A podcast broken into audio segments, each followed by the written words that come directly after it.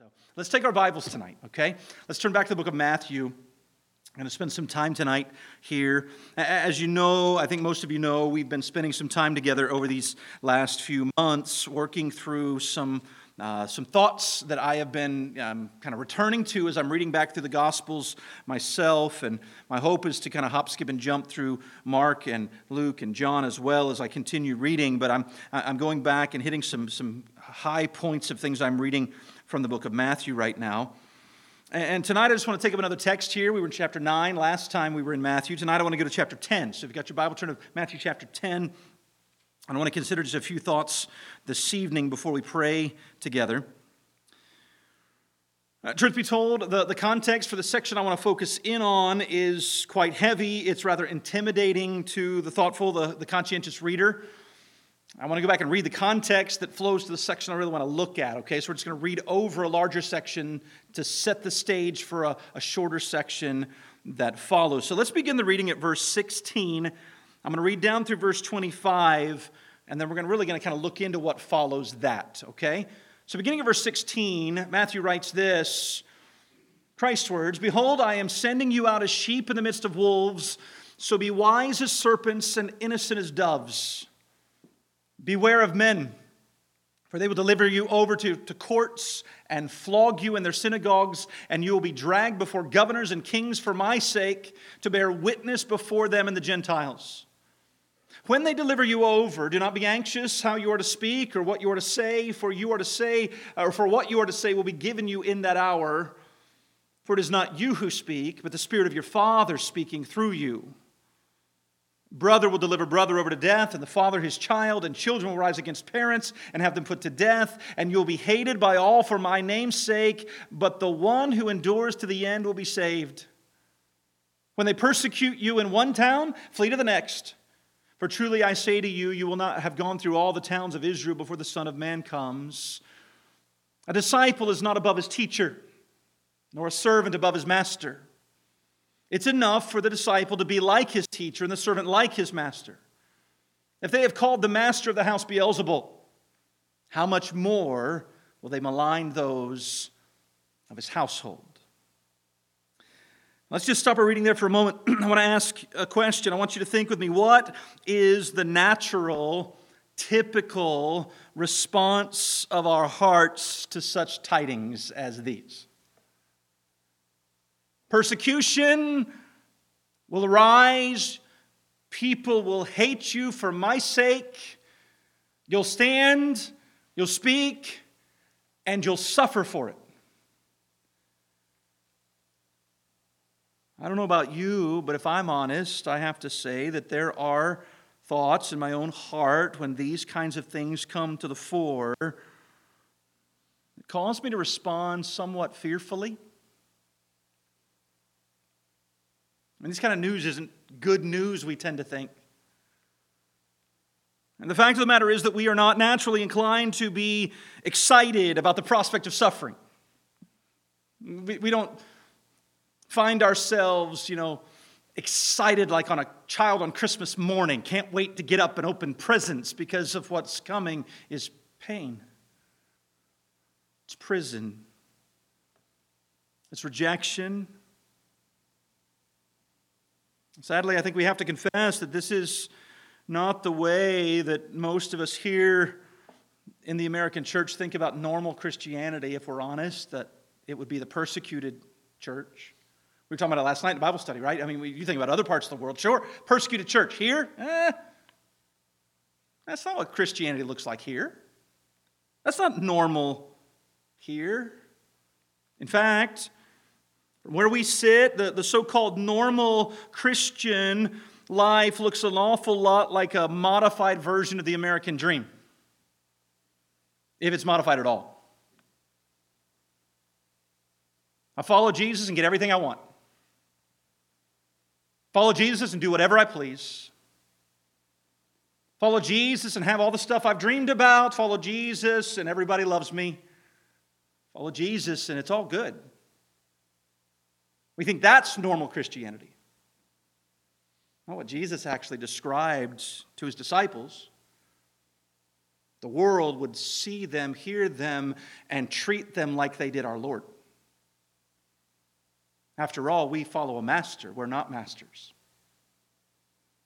And if they treated the master one way, they're going to treat his servants, his followers, like they treated the master. It's what Jesus said. We certainly, I think, are quick to condemn the excesses of the obviously dangerous, overtly destructive prosperity gospel. We're somewhat familiar with that here. We know that's a terrible export from our nation as we have begun to preach, you follow Jesus and you'll have everything you want. And we would argue against its excesses. But I think what happens is this. While we do not embrace its excesses, far too many of us are tempted at least to become quite at home with what we might refer to generally as just a comfortable Christianity. Follow Jesus and be as comfortable as I want.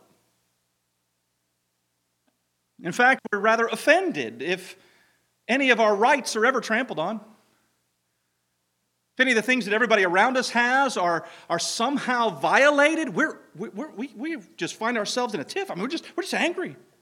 How dare anyone be contrary to me?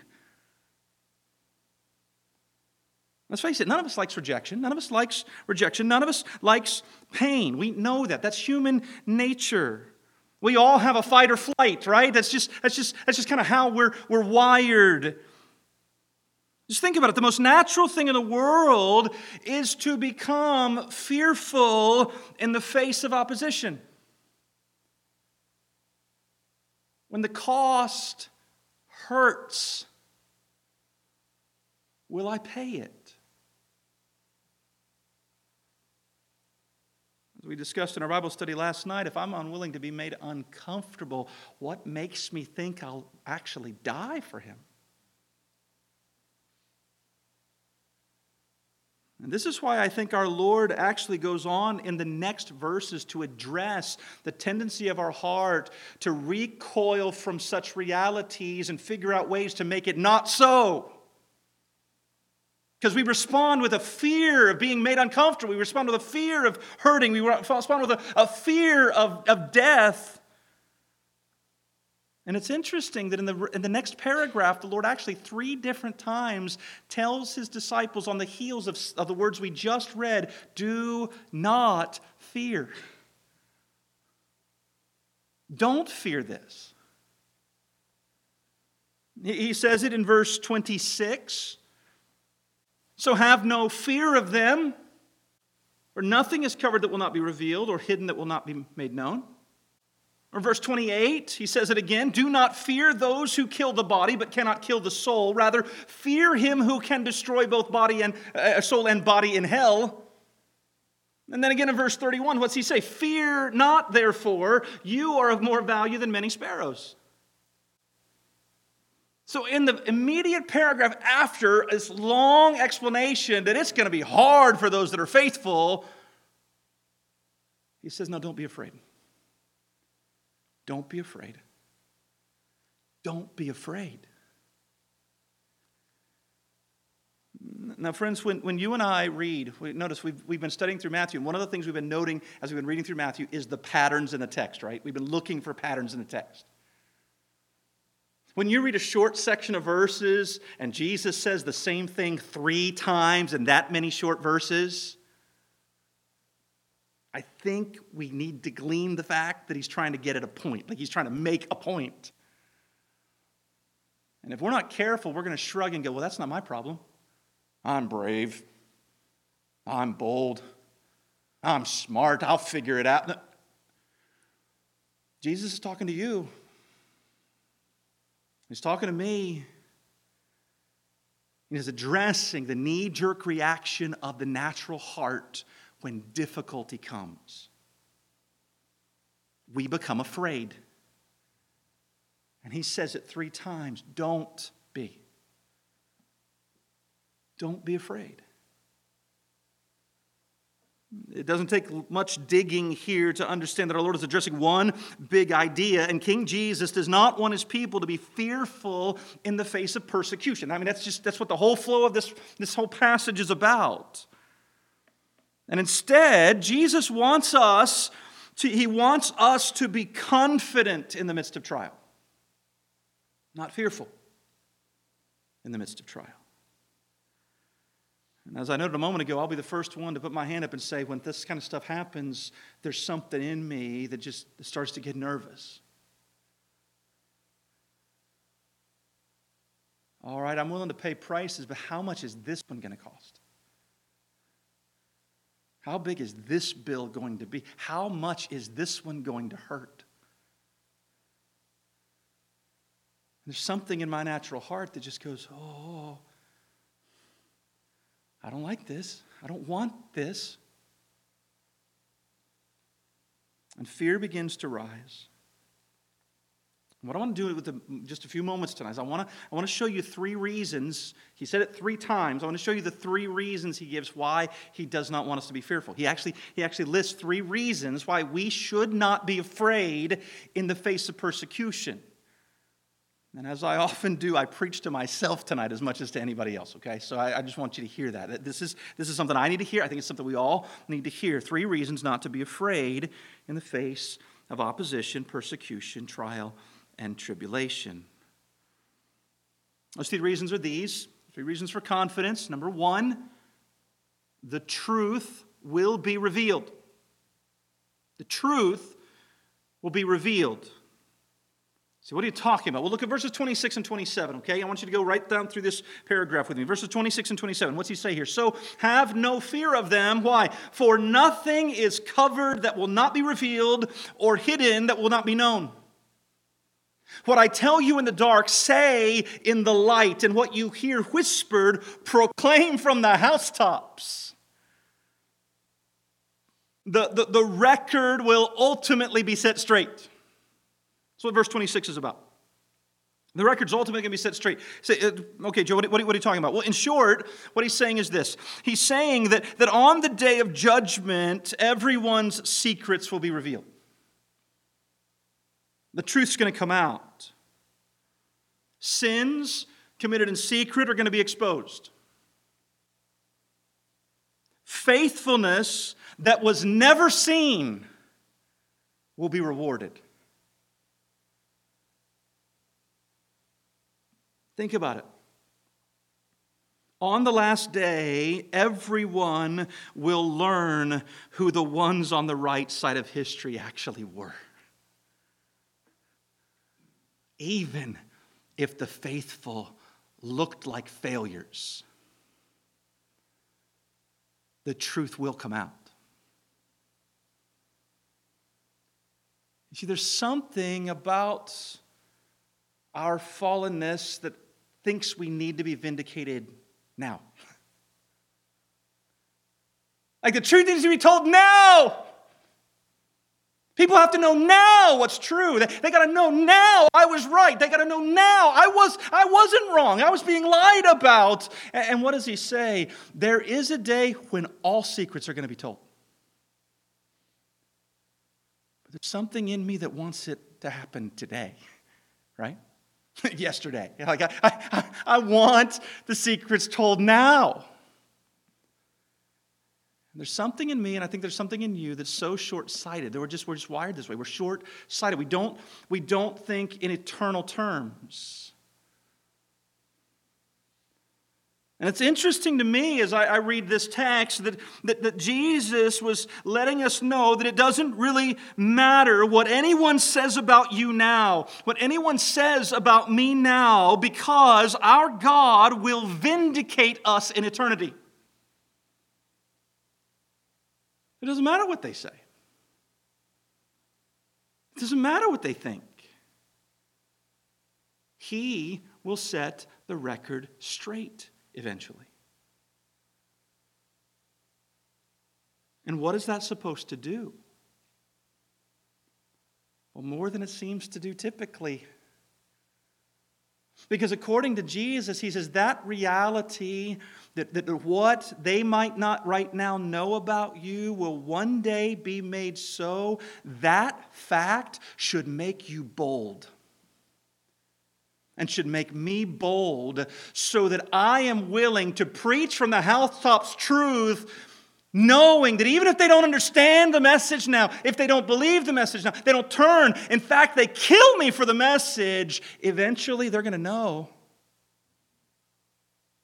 what I said was true.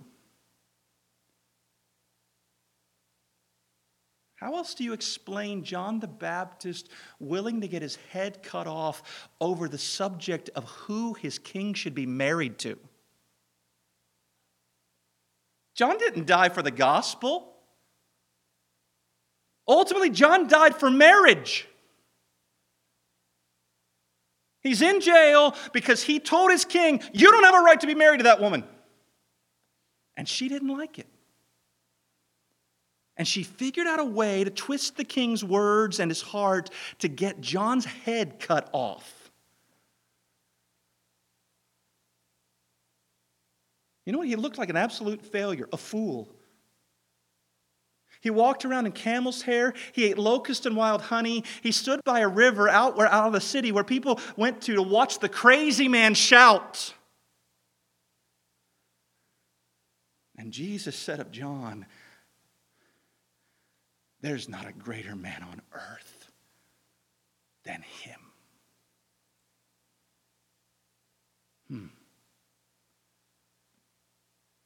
Are you willing to be the crazy man? The crazy woman? In the world's eyes? And let Jesus sort it out in the end? Or have you and I convinced ourselves we have to be understood? We have to be appreciated. We have to be living in such a way that we still can look cool, right? We can still be accepted. We're not odd. No, we're not strange. You guys don't get it, but we're not really strange. How defensive do we become? What did Jesus say? They're going to hate you. Get that through your head. Get that through my head. They're going to hate you because they hated me and you follow me, he said.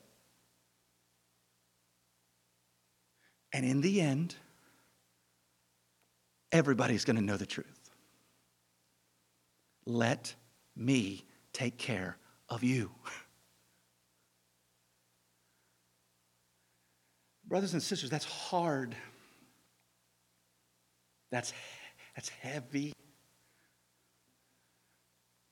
But it's freeing.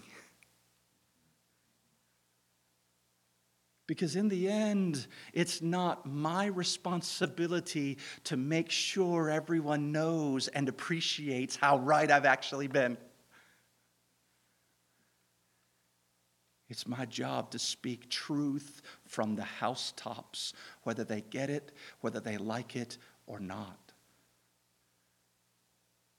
And Jesus will ultimately set the record straight. So he says, be bold. I'm keeping tabs. Be bold. I'm keeping score. Be bold. I'll set it all right in the end. I love this. The scriptures are clear. First of all, he tells us that the truth will be revealed, so do not fear.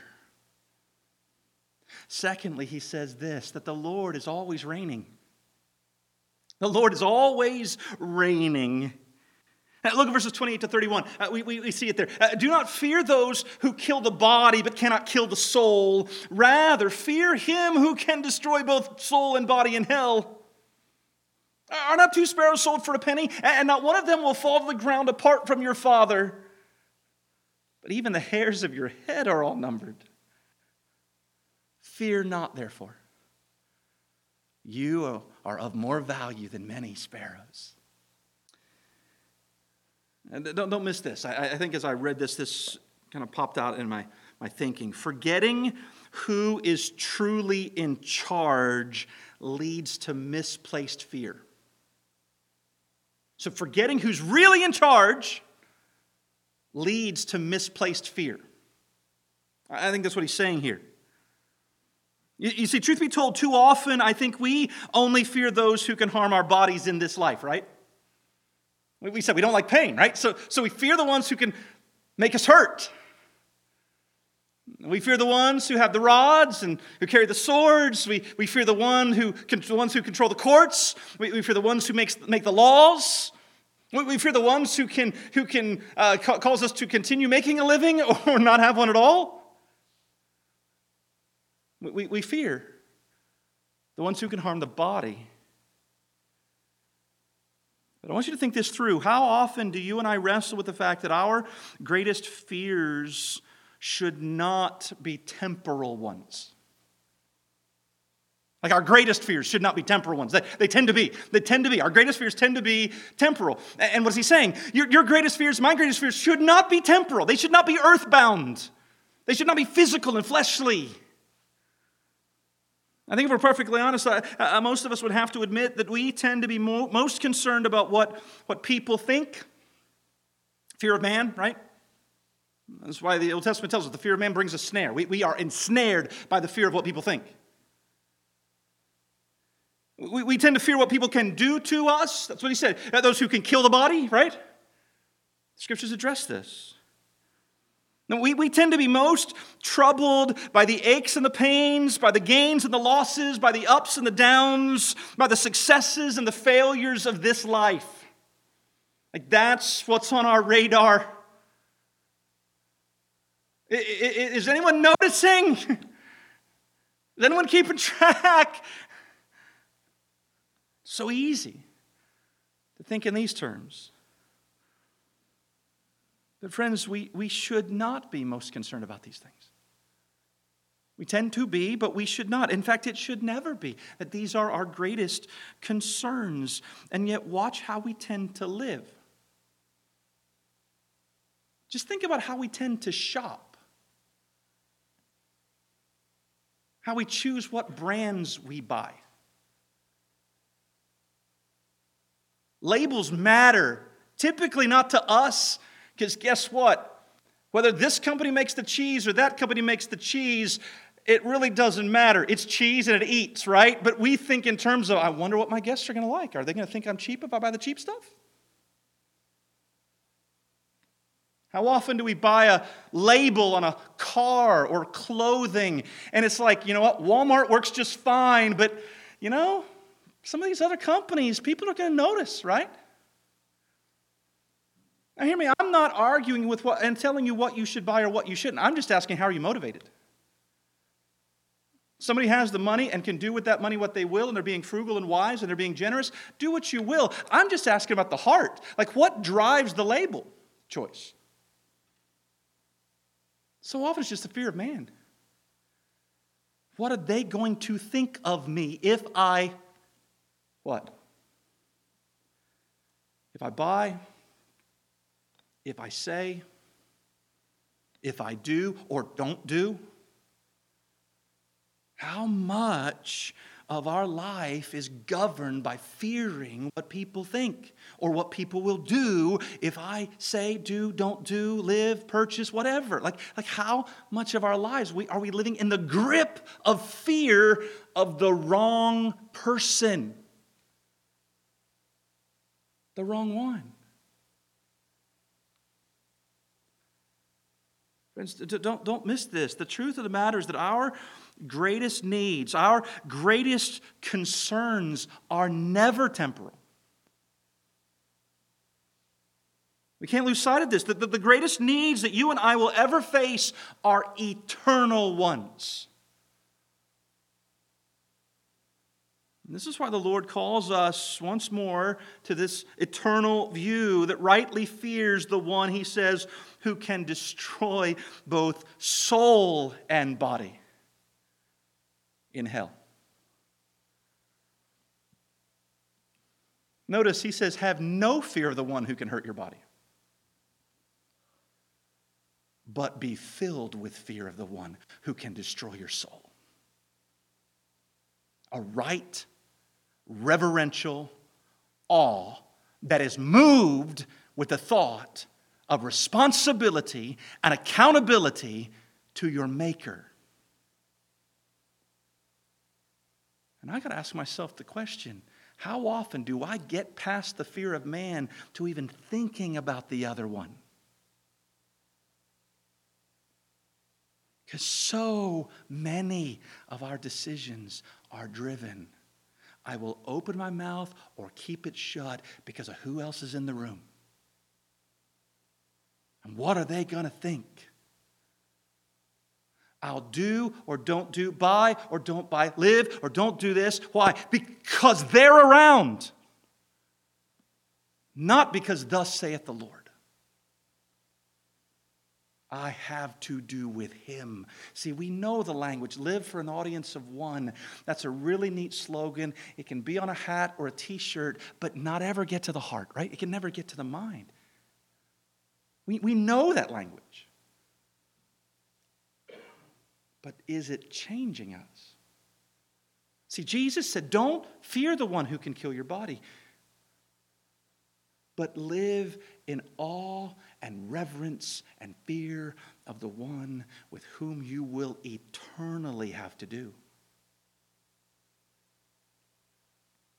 One commentator actually remarked on this passage in light of this verse this way. He said, physical death thus pales in comparison to the prospect of eternal punishment.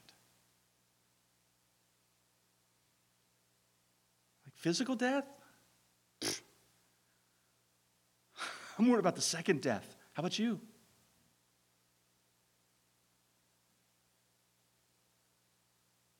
So often, I think our minds never make it to the second because we're so stuck on the first.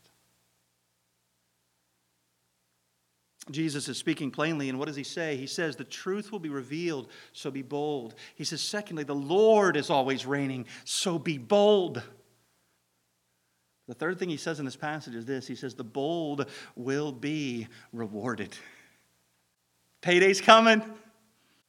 There's a payday. There's a reward day coming for the bold, for the faithful. Notice verse 32 and 33. What's he say? So everyone who acknowledges me before men, I also will acknowledge before my Father who's in heaven. But whoever denies me before men, I also will deny before my Father who's in heaven. First thing we see here, I think plainly, is that Jesus declares the eternal importance of acknowledging him before men. Notice it's not just acknowledging him in my heart. We live in a day when people say things like this. Religion is a personal thing, right? It's a private matter. So believe whatever you want in your heart. We live in a day when people say, keep it in your heart, keep it in your church, don't bring it to the public square. Don't let it out. Don't speak of it. Now, what did he say? He didn't say, acknowledge me in your heart. He said, acknowledge me before men. To acknowledge him is to publicly and unashamedly confess and declare one's allegiance to Christ above all others. No greater allegiance, no greater loyalty, no greater accountability, no higher king. It's fascinating when Jesus was coming before Pilate and the crowds were being assembled. Do you remember the issue there that day? Do you remember what the crowds began to chant? We have no king but Caesar. The issue here was authority. The issue here was allegiance. The issue here was acknowledgement. We don't submit to this so-called king of the Jews. No, we submit ourselves to Caesar. They acknowledged who their king was. We must acknowledge who our king is. Just think it through. It's not enough to merely give mental assent to biblically accurate truth about Jesus. Yeah, this is true. Okay, I like it. It's good stuff.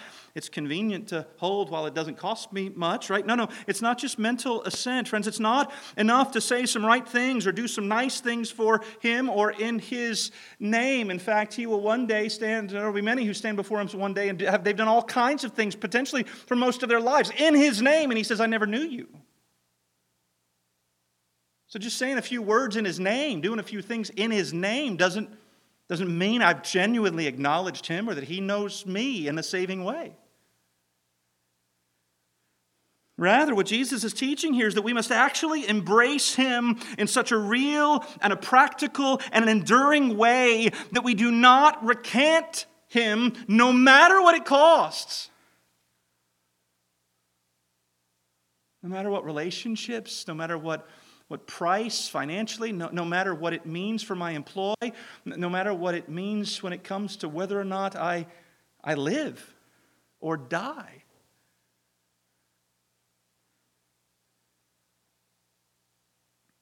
I love the description in the scriptures of those who loved not their lives, even unto death, because they loved their Lord.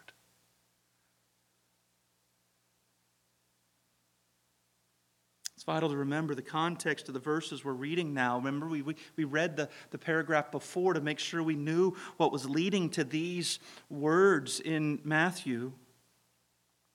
Everything that Jesus says here in this paragraph is in the context of what came before it, the context of opposition, of persecution, and of trial.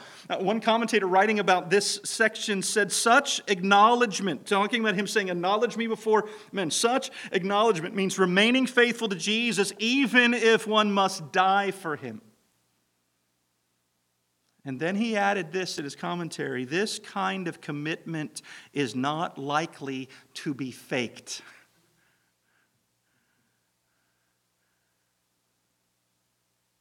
Like, I can fake commitment that just needs to hold out for the weekend, right? And then the pressure's off. I just got to hold out for a week or two or a few years, and then I'm free. But they put the axe to the back of my neck. The barrel of the gun to my forehead. Or my children's. It's hard to fake commitment then. You're committed or you're not.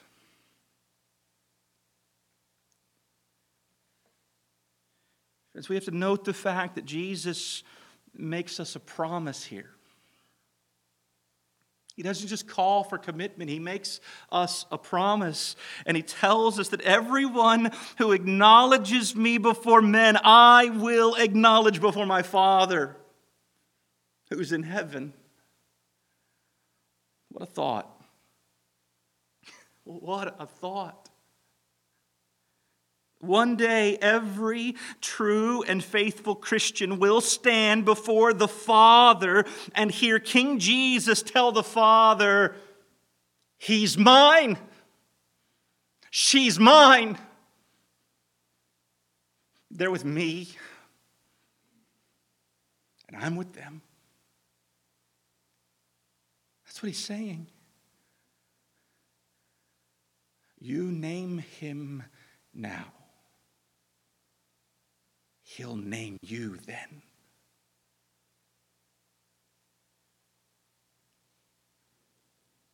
Friends, we who have claimed him here on earth, he says, who remain faithful to him to the end, will be claimed eternally in heaven. This is why I say the bold will be rewarded. In the previous text, Jesus spoke of the same truth when he said, the one who endures to the end will be saved, right? That's what we just read. The one who endures to the end will be saved. That's what he's talking about. And we have to ask the question, is there any greater reward than that?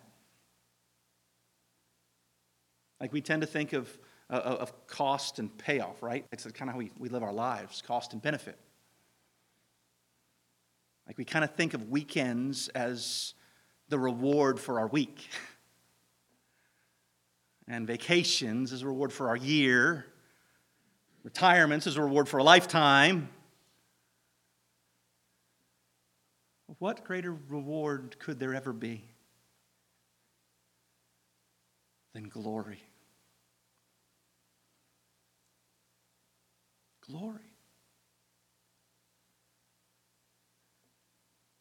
A few years ago, I read the story of three young African boys. They ranged in age from 11 to 15.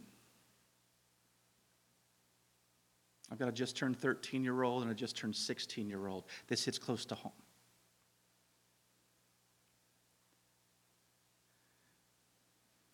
They were martyred for their faith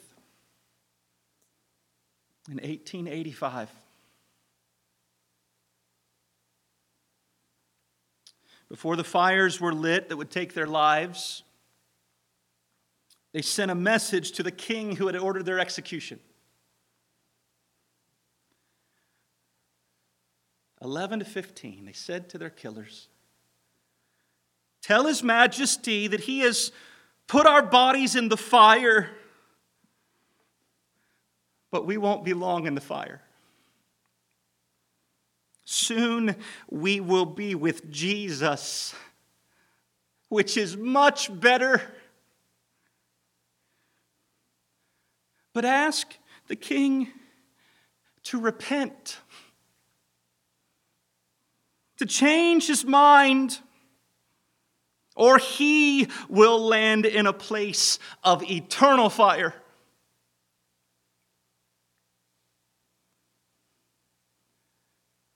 How many 11-year-olds do you know who talk like that today?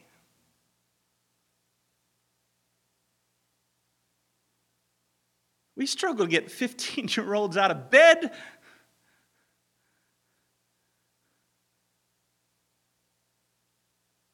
I'm not talking about you, listen. It's reported that the youngest of the boys, the 11-year-old,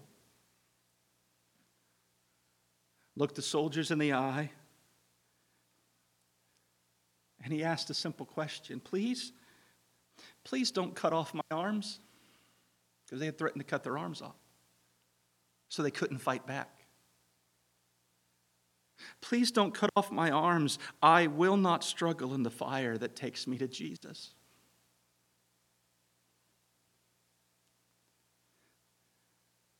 An 11-year-old.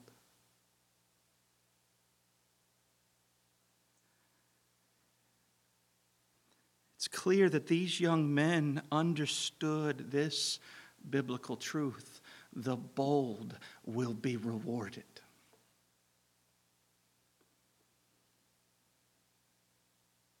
They wanted their reward more than they wanted their lives.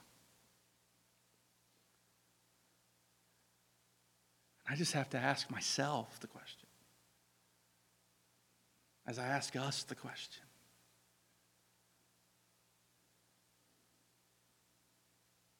do we even know what boldness looks like?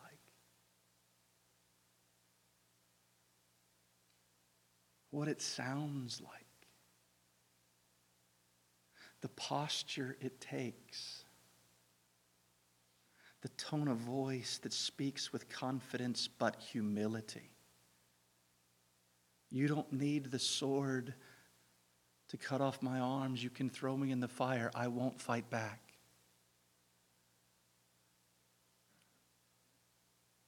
That, my friends, is the boldness Christ is calling for.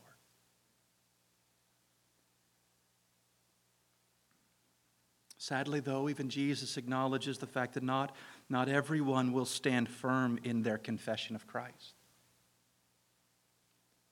There are those who will say, "I'm His, He's mine," but they won't stand firm. They won't hold the confession. They'll name Him and then they'll turn from Him. They'll name Him and then they'll flee from Him when the heat is turned up, when the cost begins to rise. And that's why Jesus ends with a warning to those who fail to faithfully acknowledge Him before men. We see that there in verse 33. But whoever denies me, right? Denies me before men, I also will deny before my Father who's in heaven.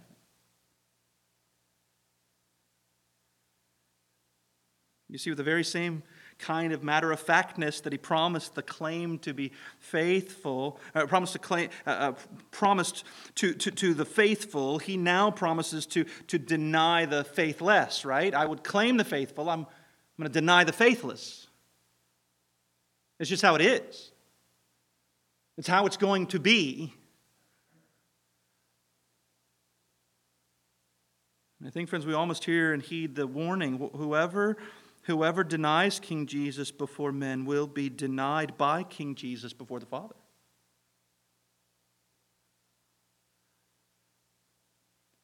And I've often wondered how many more have denied him by their silence than they ever have with their words.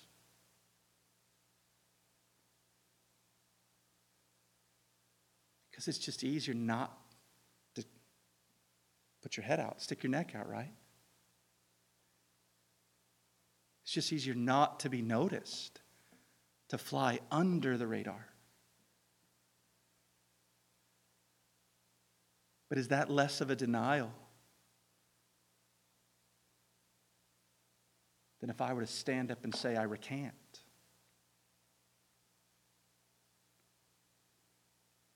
Brothers and sisters, I share these things because I need to hear these things. I want to sound a call tonight from the text as I've been reading and challenged again in my own study of the Word. I want to call us to courageous Christianity, not comfortable Christianity.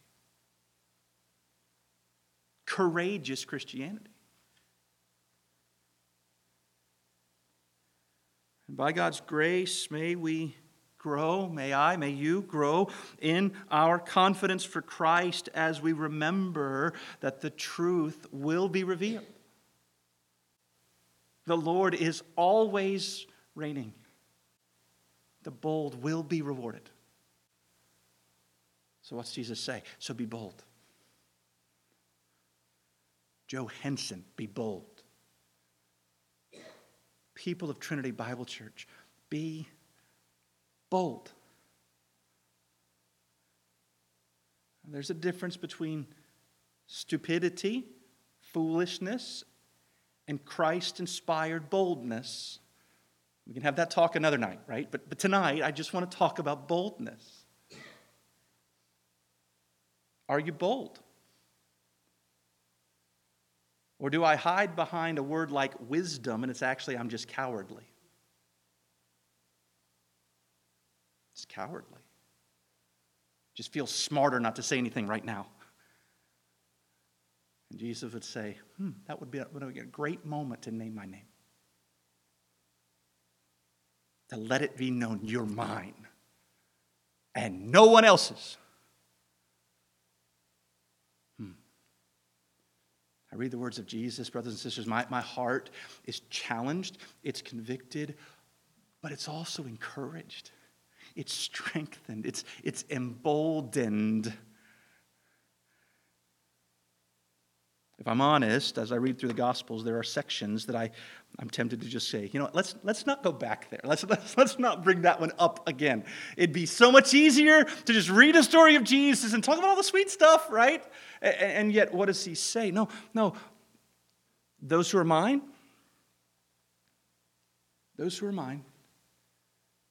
make it known that they're mine, no matter what it costs. And it will always be worth it to do so.